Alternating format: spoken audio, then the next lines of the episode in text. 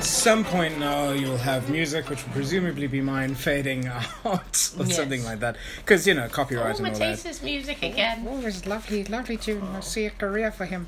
Uh, or not. Or not. Uh, yeah, so I guess this is, uh, well, not I guess, this is the South African Composer Archive, which is, uh, as I was saying to my guest a moment ago, who before I introduce her, is a very lofty and self important title for basically what is uh, composers cosplaying like Beethoven. I waited. I waited for you to take a sip, as you could say that to to spurt it. So the question, and this is where it's very very tempting to to Mark Moran it is Mark Maron, Mark Moran, the Mark Maron. Oh, it's call it. The WTF. It's very very tempting to do like a five minute monologue. It's like okay, now this is why I'm doing this. to do a this. five minute, very self deprecating and neurotic Mon- monologue. yes, and you're not at all self deprecating Not and at all, neurotic. nor neurotic. Um, I'm definitely no, I don't know. picture of perfect integrated pass, personality and pass mental the health. so um, the the what I was thinking though is the reason as to why exactly I'm doing this. Um, because, like, let's be absolutely honest, does the world really need a podcast about South African composers? And the answer is probably not. Oh, Uh, yes. Oh yes. Um, but so the reason that I'm doing this, and this is, I promise, will probably be the only monologue that I ever do. Ha ha ha. So I was thinking about this again recently. Um, there is a website which I discovered. I was one day googling myself. Um, As you do. As you do, which is not as fun as it sounds. and I discovered that there was a website out there that was uh, categorizing or listing South African composers. And because I, I like a little bit of self pain, I decided to click on it and see what information they had about me. How far down the rung your name was. Pretty, pretty it was pretty close to V, so you could see that they were not that interested in what. In, no, I don't know. Um, damn you, Dewey, and your stupid system. I think the Um, internet probably broke. Just blame the server. So at the bo- so I found my name at the bottom of the list because of the alphabet, and um, discovered that what had been input, in like this was my career output, had been summarized into, and I'm not. This is not an exaggeration. Three, I don't even want to say paragraphs, but it's like three short chunks of ideas. Uh, the first was that I am the son of Peter Louis van Dijk, a composer, which is true. It's definitely factual. Um, the second is that I once wrote a piece uh, uh, called Vice, uh, which is uh, about sort of uh, energy gradually tightening, like a vice tightening or like getting more intense.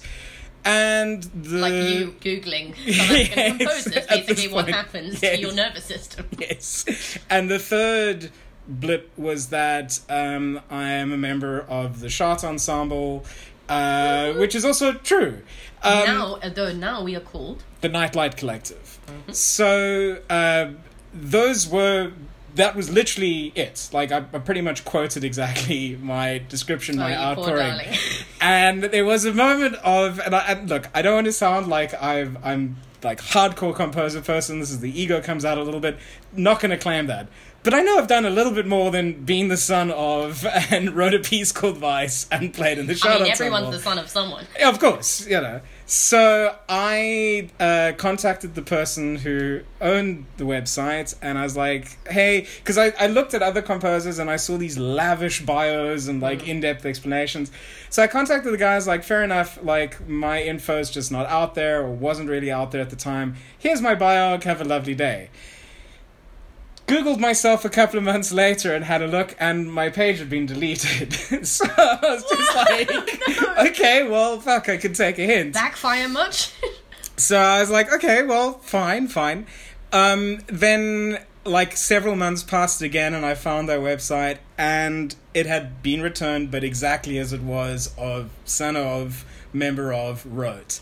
So the reason that I'm doing this show is to firstly explain everything about myself. No, the reason that I'm doing this is that I feel that there is uh, it's kind of difficult to get information about South African composers. Um, there are tomes out there, which, you know, if you want to read or not. Um, but I figured seeing that I have access through the power of like Facebook and whatever to about, I figured out there are about 130 composers that I have. I've got a list of people that I want to speak to, and that's just the people that I'm aware of. This is not necessarily to kind of put like, you know, this person is more important than that person or whatever. There are definitely, I think, composers who will be more influential. There'll definitely be composers that I want to speak to who I might not necessarily like their music or whatever. But it's more, I'm putting Don't it out bring- there. Don't bring that up at the Uh, beginning. yeah, like I'm just gonna put it on straight from the beginning. Fucking hate all of you.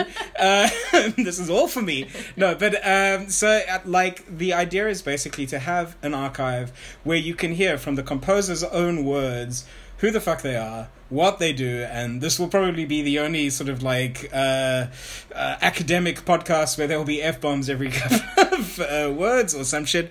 It's not an academic show. It is, as I said, just composers shooting the shit. So this is where I introduce the other voice, my ego, who's been talking very loudly to the left, to the right of me. His inner female voice. Yeah. The critic on his right shoulder. Yes. Um, a composer who I have known for many, many years. Uh, since we were teenagers, we have played together in groups in all shapes and sizes. We've worked together in all capacities. So I thought it was very suiting and very suitable that if this show is a complete fuck up, this never goes beyond my laptop, this conversation. But otherwise, it would be a really, really good place to start. You know her from the Night Light Collective, you know her from bands uh, such as I want to say Mama Know Nothing, I want to say Coda is another group that you play for. Um, In Clementine. In Clementine, she wrote the now Mum Crush, my new pen. Mum Crush, good to know.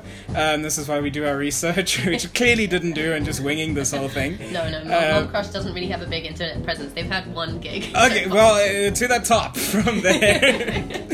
um, so yeah, you know her from as a composer of uh, Madness, songs of Hope and Hope, Despair. Hope and Despair. I should know this because. I played in it.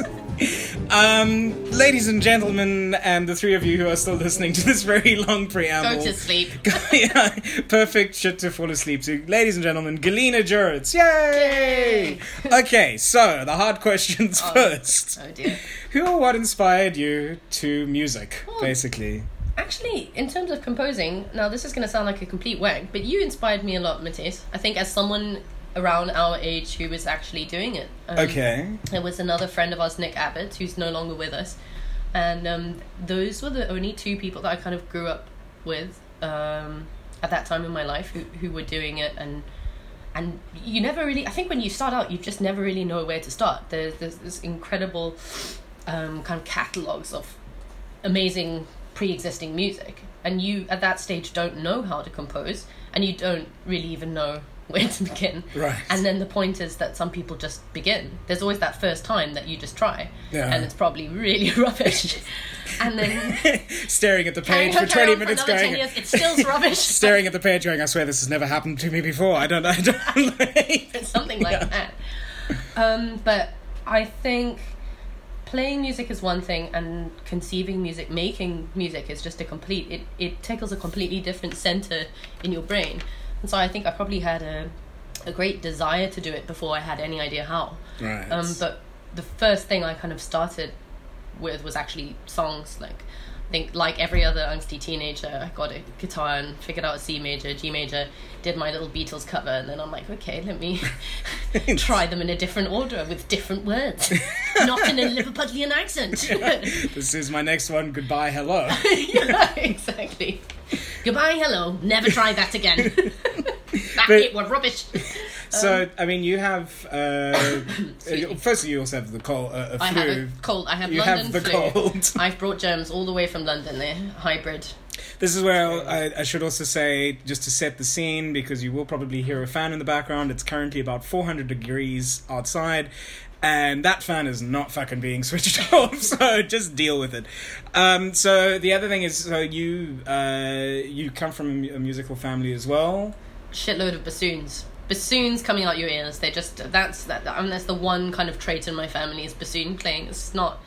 I've spoken to other people. Apparently, it's not everyone has it. What? No, everyone plays bassoon. not everyone has a lot of bassoonists in their family. We have some extended member we don't talk about. No, I don't know. I'm Yeah. joking. So my grandfather Um, played bassoon, my dad played bassoon, now my sister plays contrabassoon and bassoon. She actually plays contrabassoon in Mum Crush, my new band, Right. with uh, Richard. Every band needs a contribution. Every band, no, this is what I've realized in 2018. Every band, a band without a contrabassoon just might as well just dismantle. It doesn't really and, exist, Yeah, I think. and delete everything that they've ever done. It's just there's no point.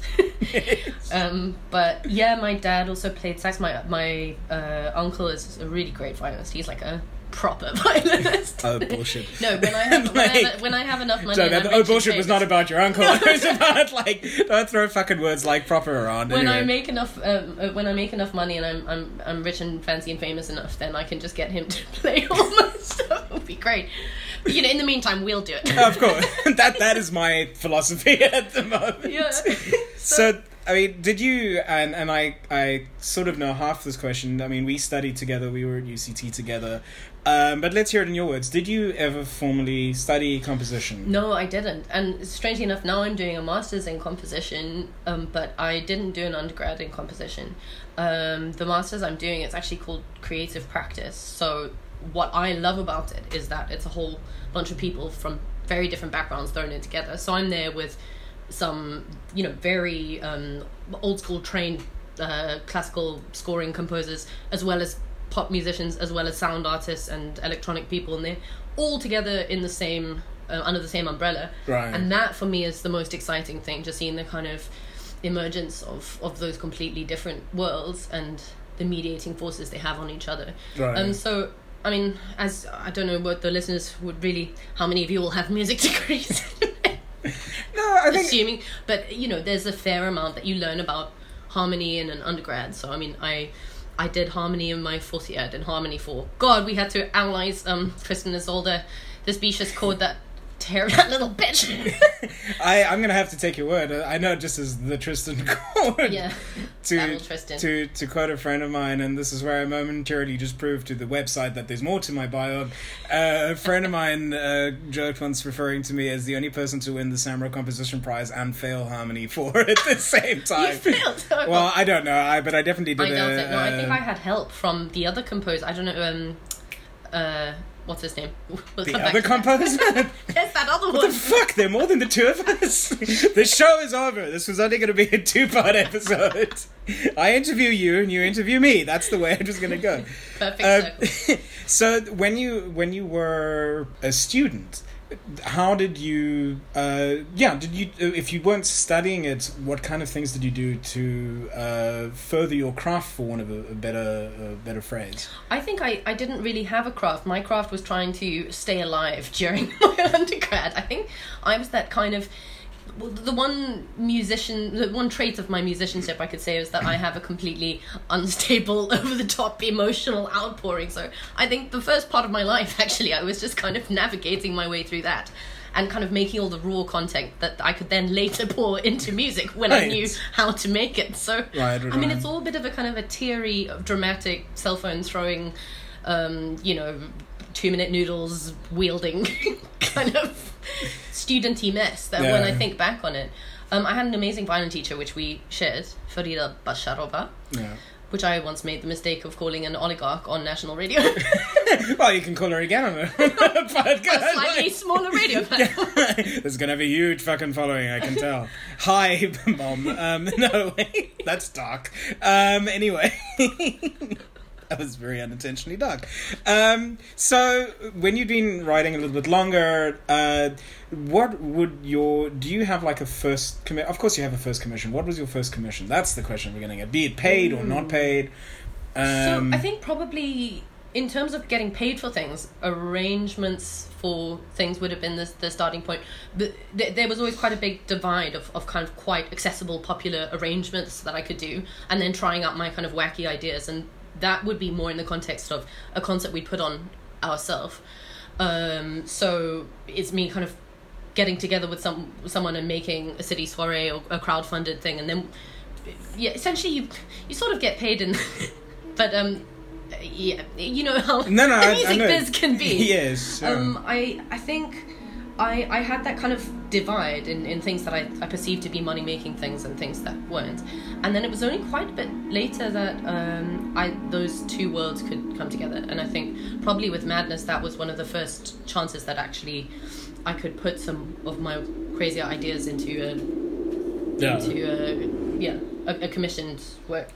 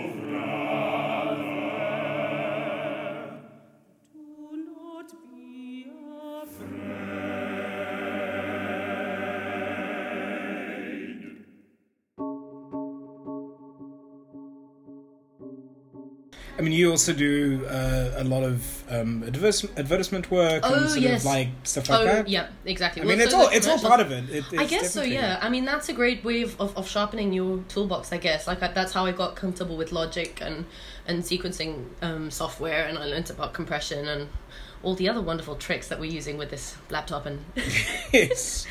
um, so that was, I did some in, in South Africa, some in Switzerland, but I mean, th- those things are a lot more kind of accessible. I, it's a very different way of writing for me when it's very much kind of product goal orientated, especially Yeah. when a client will say, we want it to sound kind of happy, but also mournful, but also kind of really excited and up tempo, but also, you know, really kind of languid and, and, and solemn. You know, can you do that for us? I'm like, boy, can I? It's you like met we, your woman. it's like we want this to capture the ennui of someone who's come home after three days being out at sea. What are we selling? Toothpaste. Okay, cool. like, yeah. Pretty much. So, but I mean, I also remember sort of like earlier, well, inverted commas, earlier works of yours. I think of stuff like in Clementine, going to go watch you guys at. Um, I guess I wouldn't call it a paid Um, commission because um, we might have made that hundred rand once. I No, but still, I like. I think those are sort of like earlier works of yours. Yeah. I mean, well, this is another interesting question. What we call works. I mean, there's. I think there's a lot that follows around the term composer, and I'm sure we could talk about this for. but that that's hours. I think very much part of why I'm doing this. yeah, it is feels loaded somehow, doesn't it? a little bit. I think I think there is this unfortunate kind of. Uh, sort of looking down on, I guess, if one could put it on, like things that are not like, well, this is not art music. This is not like I. I think the stuff, as just thinking purely of the stuff that you've done as an example, or fuck it from myself as well with bands and things like those are important like if Yeah. in in the big picture of the stuff that I've written a lot like, of stuff that I'm learning about now in the critical musicology courses about those kind of texts about high art versus low art, that whole kind of tension that has existed Yeah. between the two. And I think you just realize that we seem to be chucking around the same old phrases, you know, even if we think we're doing extremely edgy, experimental, crazy stuff, which is apparently everyone at Goldsmiths, you know, a room with about 65 people. What do you do? Totally crazy. I mean, never been done before, avant-garde experimental electronics, and Yes. pass the mic, and it's literally the same answer. I was like, well, who's the weirdo here? the guy who, no, I just do simple, straightforward one music. five Yeah, yeah, um, one four five guy.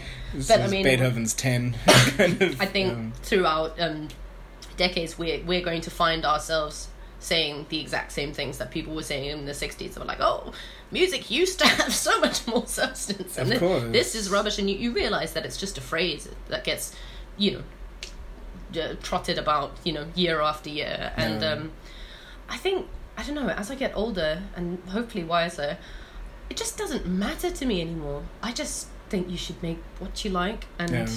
and I, I really don't care where it kind of fits into the which kind of echelon it appears on in, in, in people how in what kind of esteem it's held and uh, how well remembered it is. I, I think for me it's so much more about the process and it's about a kind of self-expression which i feel so fortunate to be able to have. It's a it's an outlet and it's a place to go when you are in a a dark space or it's it's there's some comfort in it and it's very nourishing um so i think where it extends beyond that is almost less important to me i think i mean paying your bills is one thing That's the is very like I. There was a, a guy I know who I know. There's no fucking way he's listening to this, but there's uh, there's a guy I know who was arguing about one of the the newest Star Wars films, and he he wants to get me into debate online about it. And there was one thing he wrote where he said something like, like, what annoys me about this new one is that you can clearly see it was done for the money. And it's just like, fuck you, dude. It's the entertainment industry. Like, there is a huge part of creation, even though, like, you're, you are putting your soul into it and you, you Yeah. always putting something into it. There is a huge part of, of that, there, there's that financial kind of. was that talking about the star wars soundtrack No, no, just the, the film in general. oh right That okay. that it was like, oh, this is a cash grab. It's like, well, firstly, they bought the property for several billions. I'm sure they'd like to make their money back. it So- might want to know not go into a complete loss like, well, that was worth it. cool. What shall we buy now? You know. Um, but uh, I will make this as long as it doesn't make any money. that is my criteria. that's my philosophy. Hashtag too real. Uh, too soon, too real. so, speaking of the process, how do you work? How do you write? Work. So in very different ways, um, depending on what I'm doing. So sometimes I might start from kind of improvising around. On the only instrument that I actually feel properly comfortable with is is violin. I do play bass a bit, but I'm crap. And singing, I get very shy. I'm trying to do a bit more of it now, but it is a bit cringy for me. So sometimes it might just that's the the one instrument that I have some kind of facility that I can just test things out.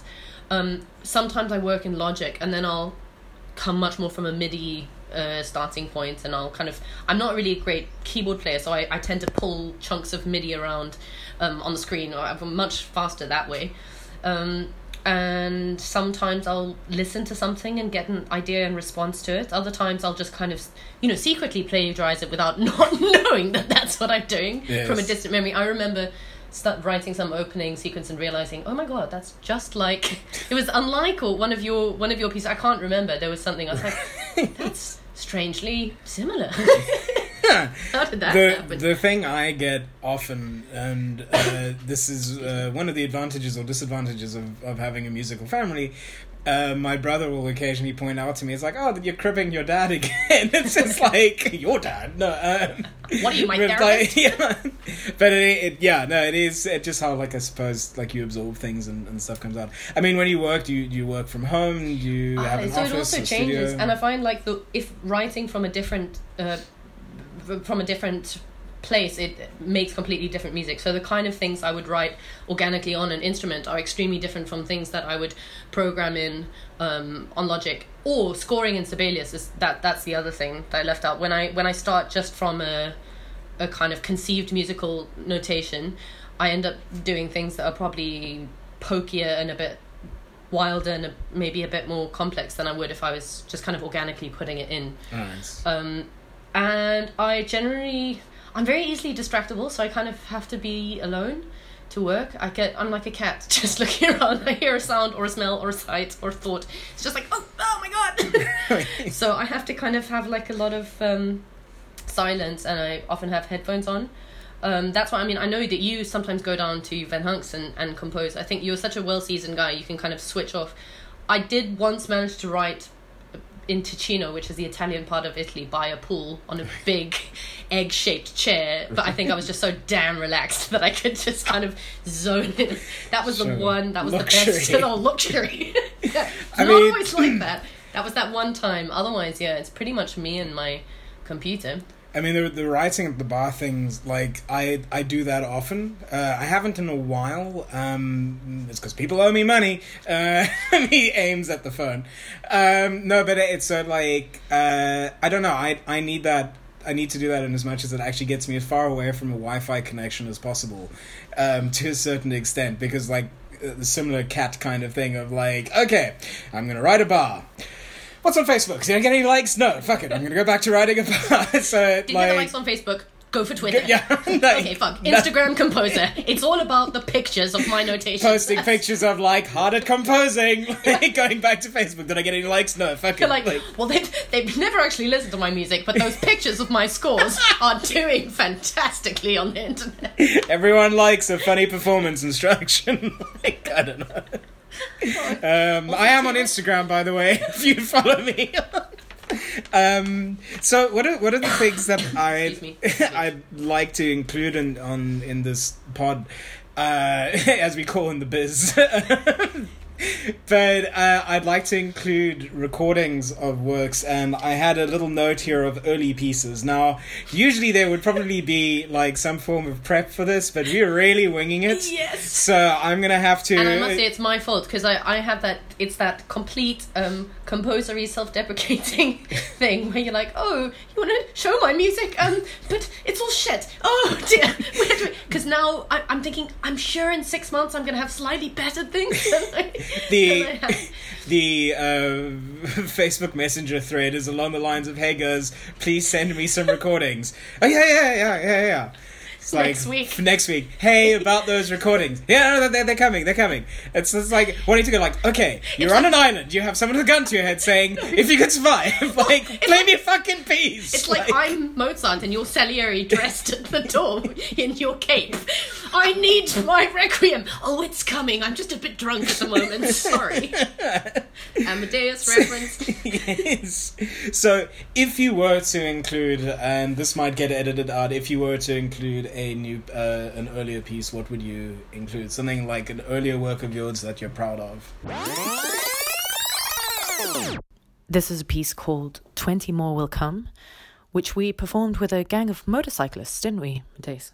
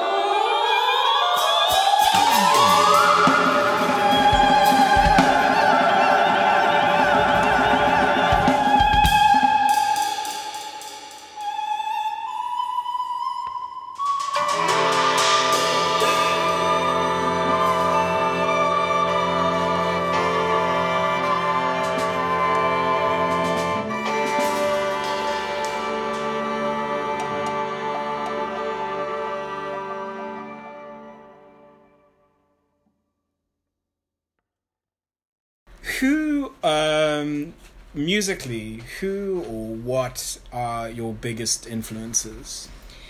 So, from different from different kind of musical places, um, completely different things. So, in terms of classical music, if we started there, I love the Russian guys. I love Prokofiev. I love Stravinsky. I love um, Shostakovich. Those are clear favorites. Um, love Bach and Ysaÿe and all those.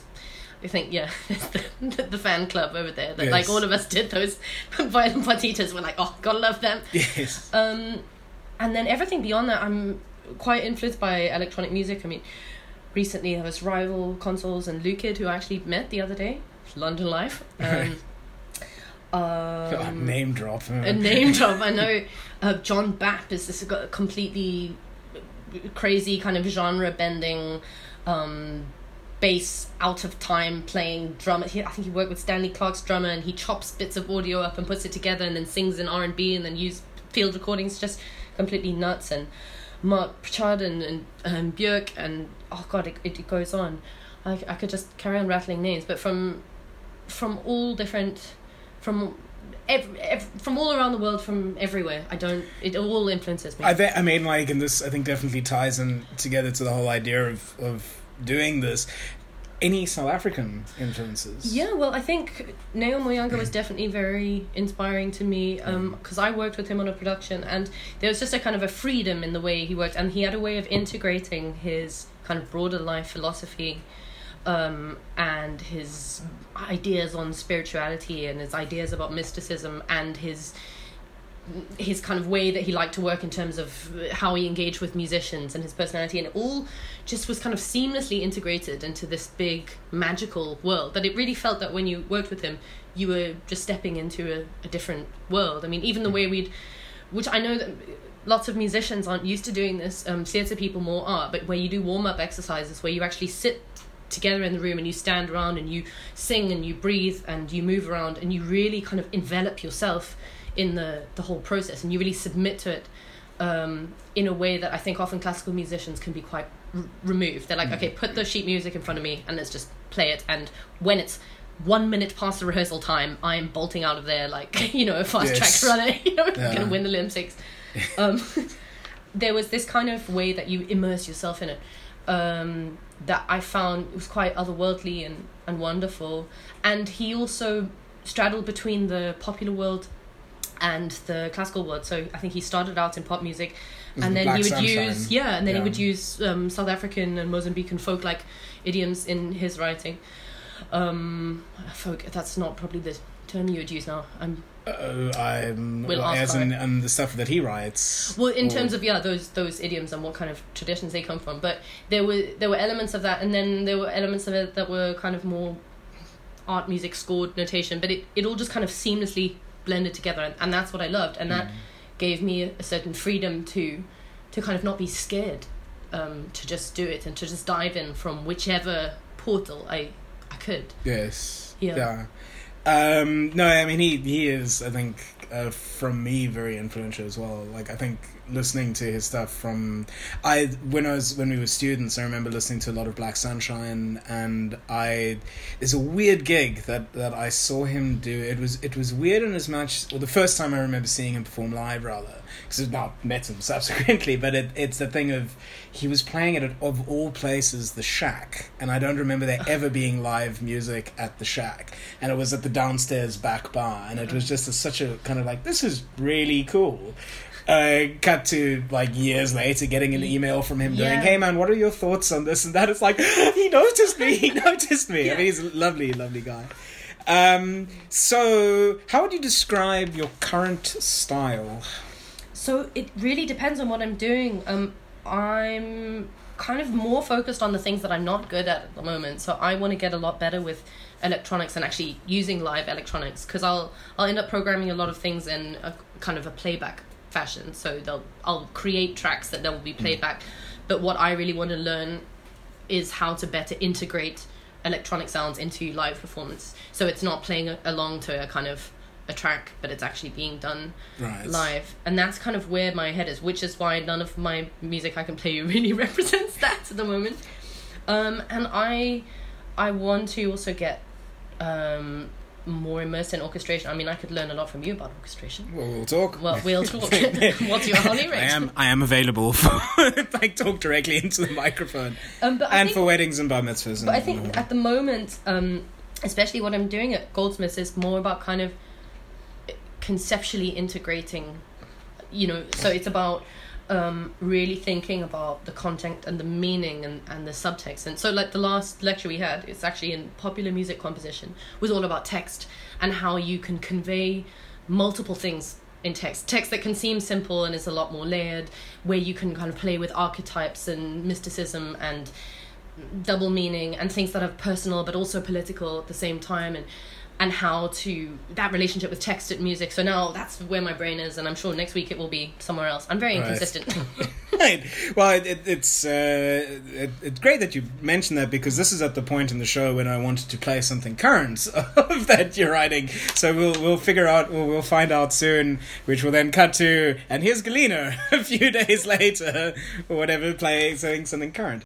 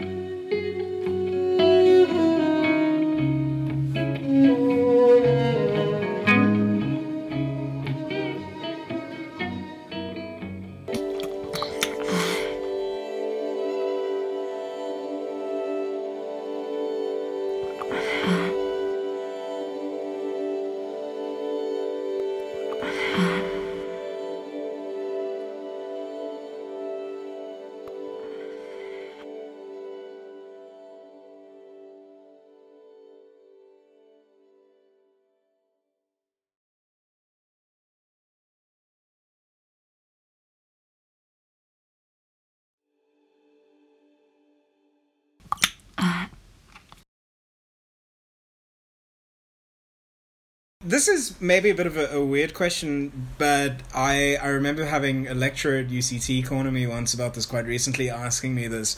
Um, his context, uh, the the context was along the lines of um, your name comes up a lot as like someone who is doing things, how do you make a living? How do you survive as a composer? Like, I mean, is it sort of commissions only? Do you do other things? And I think, I think, like for a lot of people who are starting out in it, you're kind of like, well, I'm going to be Wagner, and this is going to be great, and Was I'm going to Wagner be rich? I don't know. I have no idea, but it, it's just that idea of like, you know, I will be in control of everything, my world, and I, I will. Um, it's actually interesting if you think through history. I mean, who were the rich composers? I wonder. It wasn't. Uh, ooh, I'm going to say Ives was I mean, wealthy, about but he was a them. banker. So like, and he, he, I think had had the privilege of sort of like you just write for shits and giggles and stick it all in a drawer. Which was the one who started out as a, a cab driver? that I think was Philip Glass. It Uh, no, either Glass Glass or, or or Cage. One or the other. I could, I suppose, Google this, but the point Hmm. No. is, no, fuck you. I have put a phone on top of a box of DVDs. That's about much effort I'm, I'm going to go into this. Um, yeah, I, th- I think it was Glass who who was a, a cab driver. Um, so I mean, yeah, for a long time. So how how do you make the So, proverbial ends meet? For many years, um, I would actually do corporate gigs. Um, so you would pay for end of year functions, and that would be all sorts of things. It would be a lot more kind of commercially accessible music, and I was playing electric violin for that. So that would kind of um, that would supplement all the other crazy creative endeavors that I could do. So I, for the first things I do, I did. I ended up probably pouring a lot more money into doing them than No. um, then getting out, and that slowly is starting to shift. So I've done some commercials, and I'll be I'm pitching for a few, for some TV series. Whether they actually get the funding or not, again, is is, is a waiting game. I did a Swiss animation recently, but I'm still kind of finding that that balance myself. I mean, arrangements. Sometimes I I did an arrangement. There's a, a South African hip hop artist called Sipho the Gift. He's going to be coming out soon, and I did some string arrangements for him, and I played violin. Saves money. Yes. there was a. I layered 15,000 of myself. It was like an army of me. It's like my worst nightmare, just being confronted with Galina's neurosis times. There was an animation I was involved with years ago where they were pretty adamant that they wanted a marimba playing the theme. And of course, that meant it would cut into my budget of like what I'd be earning because I'd have to pay for this marimba. And I remember sort of doing like a hail mary pass of sending like sending the whole episode as it was intended. And there's like, and here's a version of it on violin. What do you think of? How does it sound on violin? And, like never getting a reply. It's just like, okay then. Violin, like, yeah, like walk away. um, do you have? I'm sure you do. What is your like favorite kind of performance memory or something of yours being done? Because I mean, we, I know, like, I mean, you and I have played together quite a bit with the Night Light Collective and, and or Sharks Mm. I think with Shards, there, there were some magical ones, but I think as crazy as it was, that gang of motorcycles in an old Detroit garage where Yeah. everyone re- revving their engine and us mid mid um, performance putting earplugs in Yes. and squeaking around and something about the magic and the sound that was that was a really beautiful memory of us. Recently, I had the craziest gig of my life and it was just a complete fluke. So my brother has um, a friend who's kind of been volunteering in the mountains on this wild horse farm slash eco village luxury resort, and they said, "Come into the mountains two hours two hours outside Malaga," and um, I brought my friend Sunny. We had no idea what to expect. We got there. There was like the pool was had a natural filtration system of of, of like green green tea plants so the, all the water was green there were wild horses outside there was there was like an organic herb garden and then this like michelin level chef who was like using all the crazy herbs to make these gourmet meals and this incredible locally sourced Spanish wine. And they're like, just play any music you want. And all the townspeople came in and listened and just got transported away. I was like, where am I even? How does this happen? I think it's usually about 800 euros a night to stay It's there. like, well, there's a just- fucking centaur here. What's going on? What's this Like- unicorn doing in the bath? no, it Yeah, was just no. so magical. Where, and mm. you know, as musicians, that's not really our everyday no. life. like, But sometimes do you mind life if I eat my sandwich next to the bathroom? yeah, I got so inspired and kind of transported that I started doing things that I'd never usually do, like playing Bach. And then I just started improvising in the middle of the Bach and then just turning it into something else. Then I started preaching about Buddhism. I mean, I had them out eating out of my hand. I was like, I'm invincible and I can do anything. So that was quite a magical gift. But you know, these things, that's that's it. You just get these bizarrely wonderful experiences that come and go, and then Yeah. then you go and you have an awful gig. right, Ina Kleiner, where was I? like, Another fucking wedding. but I think Learn to hate weddings, haven't? Jesus. Two moments in my career packing up my instrument, going, I'm never doing that again, and one of them was with a wedding. Um, so, uh, no, just thinking with the, the motorcycle gig, the how that moment of when we were doing a sound check just before and two elderly gentlemen arrived and we weren't quite finished yet and, and it was the first time that we had worked with the bikers. And someone had put chairs like right in front where we were playing and suddenly six bikes come in and start revving right in front of these guys with flames literally shooting out of the side of the bike. And these poor old men like falling over themselves running away from the fucking chaos happening at the front when they come to sound check and then they promptly leave. You're I like, mean- great, we scared away the audience. I, I remember like directly after getting up and like pushing chairs back, it's like we are literally killing our audience. Like, can we just like fucking calm down for a little bit?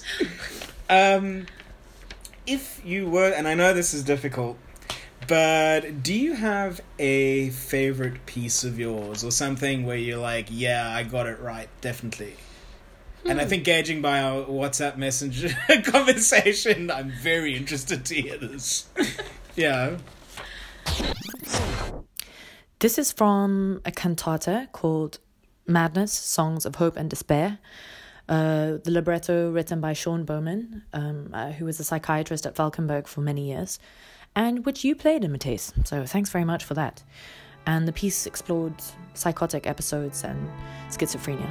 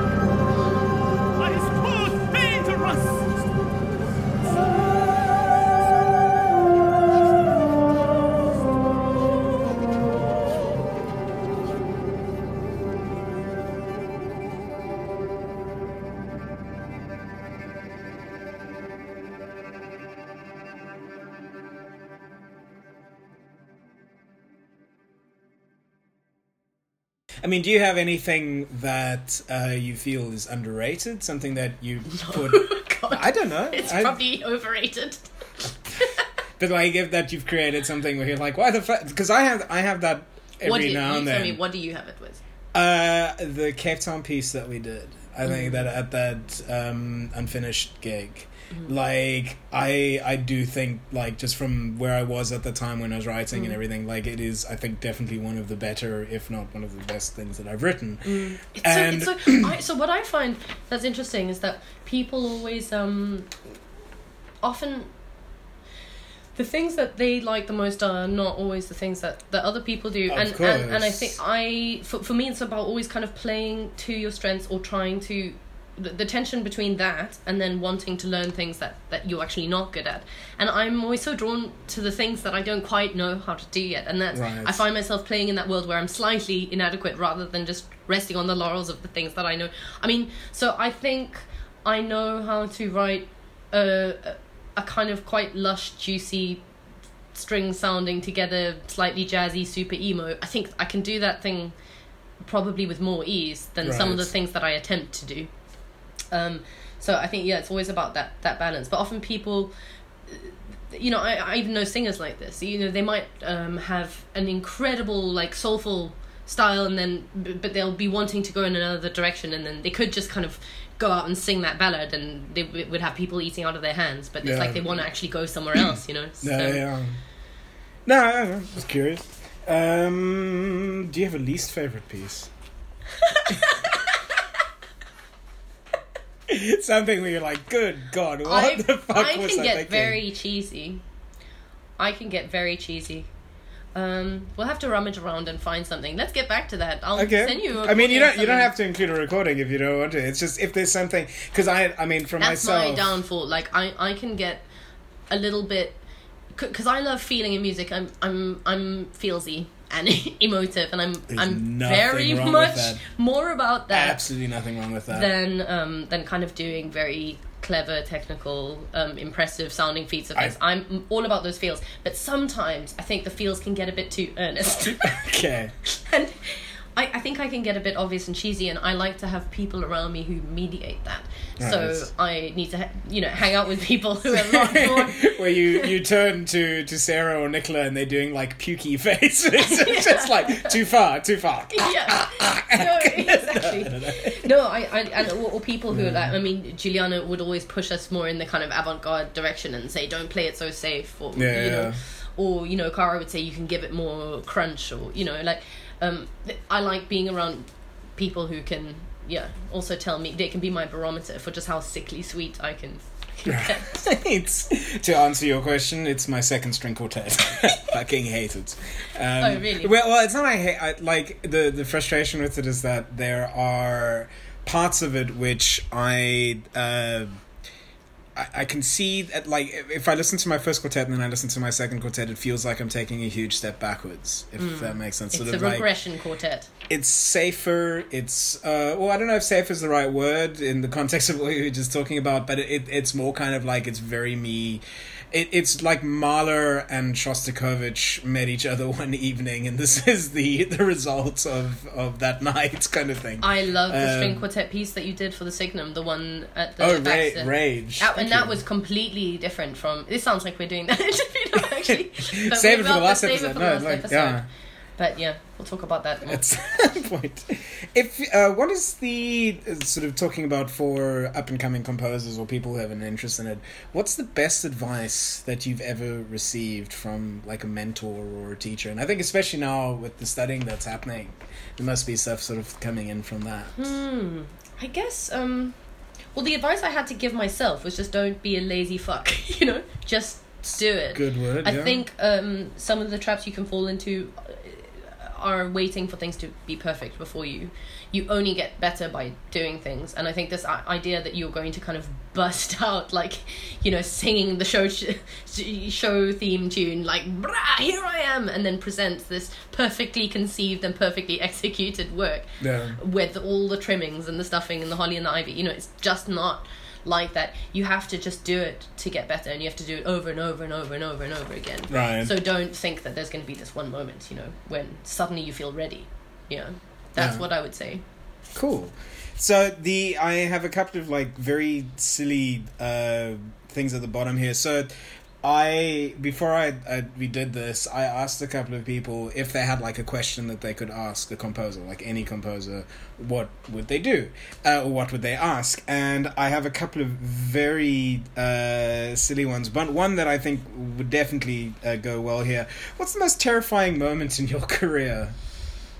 Oh, in my career, probably shaky bow. Shaky Bo? Shaky bow. Just from performing. definitely performing. Actually, I I think we were doing one piece of yours, and I think I got. I hadn't. My beta blockers hadn't kicked in, or maybe I, I don't think I'd taken enough. Right. And I think I was also a, you know, a younger me that was more scared of performing. I think I'm more confident now, Right. and I know my dosages of beta blockers. Common problem. Um, you know, apparently, I think well, classical musicians around the world I know are. I was reading an article about this. It's just everyone's hooked on beta blockers. Yeah. But it's that thing when you feel the adrenaline just start coursing through your veins. And even if you were feeling good about the performance, even if you're feeling confident, it's you versus adrenaline and that fight or flight response. And you realize that your hand is just shaking more than you know what to do with. And it's as if you were picking up a violin for the first time Yes. in your life. Yeah. And you're like, I know I can do this, but I'm not going to be able to prove that. And it's always worse in your head than it, but that's how it feels. Yeah. And yeah, and I'm sure many violinists have had that I same. I get it quite often. I haven't in a while, although there was a concert that we did recently at the Betwixt, uh, the most recent Betwixt gig, where there was a, a very definite moment where for I I'd like to think I can hide it, but there was a moment where there, there was just no way any other way that it could be interpreted of like he's fucking scared to play a quiet chord at the end of the piece.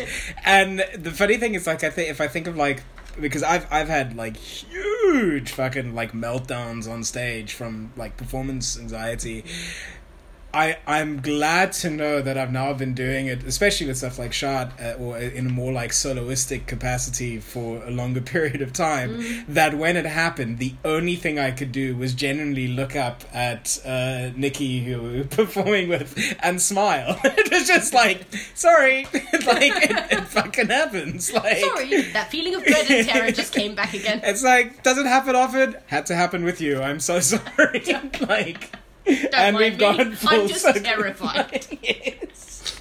Um, yeah, I think uh, we have run the gauntlet. We've gotten through my little quest, uh, my little questionnaire page. And we might um, intercept this with some little pieces when we. yes, I think I think there definitely will be some little we pieces. I might have to actually show my music. yes, I can't. Right, it's like, oh, I'm so like you can't be like the other composers and just say you're very good. You actually have to show your output. um, so if I don't know when this is exactly going to be released or when I'm going to put it out into the world, if you had something to punt, uh, what kind of upcoming shows? Mm, well, I'm going to be in London now, so you can go to my website because I put news there um, of the things that I get up to. And your website is. um, www.galinajuritz.com or you can follow me on Instagram. and your Instagram is. Galina.Juritz. There aren't many of us. I think that's like the biggest thing in my favor, probably. composers. I'm not competing against uh, anyone, Yes. let alone one who is a bassoon wielding composer. Or you can find me at Kim Kardashian. No, uh, But also, we should keep an eye out for my younger sister Rosa because she's also. I think by the time this podcast comes out, then she'll have probably written five symphonies, and Excellent. she's amazing. She's the young twenty-year-old talent that that's what we need to see. So Excellent. Um, yeah, so I guess as we wrap it up, uh, as I mentioned earlier, there were questions that I had of people that I spoke to. If you have questions for other composers or uh, or things that you want to hear from a composer or stuff that or people that you think I should speak to, you can either find me on Facebook or you can tweet at me. I'm at Bat Composer. I'm also on Instagram as Matthijs underscore van underscore Dijk. Um, you can figure out how that's spelt. Um, I'm the one with all the amusing performance instruction photos. um, yeah, I think that is where we will end, and presumably there will be some music that happens right about here now. Thank you very much for sitting in my very hot lounge. thank you, Matthijs. See you next time. Ciao.